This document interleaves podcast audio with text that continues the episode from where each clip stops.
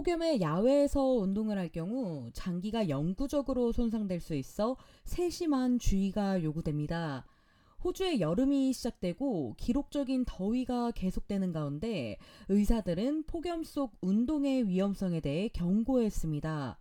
시드니는 기록이 시작된 이래로 160여 년 만에 가장 더운 여름의 초입을 경험했습니다. 호주 국립대학교의 전문 의사이자 폭염 연구자인 사이먼 퀼티 박사의 연구 결과에 따르면 극심한 더위 속에서 운동할 경우 신체에 영구적인 영향을 미칠 수 있는 것으로 조사됐습니다. As the research is coming out, it's becoming more and more apparent that regular prolonged exposure to 퀼티 박사는 더운 날씨에 정기적으로 장시간 노출되면 신체가 영구적으로 손상될 수 있다며 예를 들어 신장에 영구적인 손상을 입힐 수 있다는 사실이 점점 더 분명해지고 있다고 설명했습니다. 연구에 따르면 몸이 뜨거워지기 시작하면 가장 먼저 영향을 받는 장기 중 하나는 뇌인 것으로 나타났습니다. 퀼티 박사는 고온에서 운동하면 장기가 손상될 뿐만 아니라 잘못된 의사결정으로 이어질 수 있다고 경고했습니다. As your body heats up, all of your organs start to come under strain.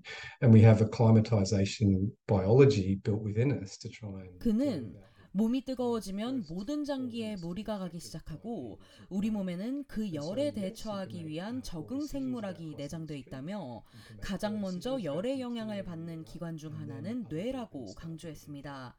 이어 길을 건너는 것에 대해 잘못된 결정을 내릴 수 있고 달리기를 시작하는 것에 대해 잘못된 결정을 내릴 수 있는 등 다른 기관도 관여하기 시작한다며 첫 번째 지문은 잘못된 의사결정이라고 전했습니다. 또한 어떤 사람은 매우 더워지고 갈증을 느끼기 시작하고 열이 나거나 몸에 염증이 생기는 등 신체가 더위에 대처하지 못하게 된다며 그런 다음 신체 내 열이 증폭되는 연쇄적인 효과가 발생하고 장기가 말 그대로 익기 시작한다고 덧붙였습니다. 호주 전역의 날씨가 계속 더워지면서 퀼티 박사는 우리 몸이 열에 적응할 수 있도록 하는 것이 중요하다고 역설했습니다. 그는 더운 기후에 사는 사람들은 추운 기후에 사는 사람보다 더위를 더 잘 견딜 수 있지만 대부분의 시간을 에어컨이 있는 공간에서 보내는 사람들은 그렇지 않은 사람들에 비해 적응력이 떨어진다고 지적했습니다. 아무리 건강한 사람이라도 자신의 한계를 지나치게 넘어서면 온열 질환의 위험에 노출될 수 있다고도 조언했습니다. I very clearly remember a very young, fit man doing a long run, a competitive run in Catherine in the Northern Territory. 퀼티 박사는 노던 테리토리의 캐서린에서 한 젊은 건장한 남성이 장거리 달리기 대회에 출전한 것을 아주 생생하게 기억한다며 서늘한 계절의 중순이었는데 그날은 여전히 33도나 되는 날씨였다고 말했습니다.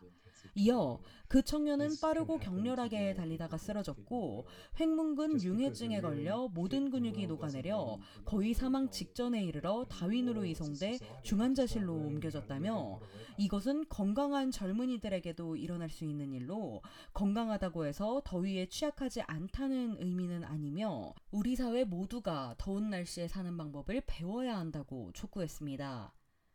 여름이 본격적으로 시작되며 기록적인 폭염이 이어지고 있는 가운데 퀼티 박사는 하루 중 가장 시원한 시간대인 이른 아침을 이용해 운동을 하고 치명적일 수 있는 시간대엔 운동을 피하라고 조언했습니다.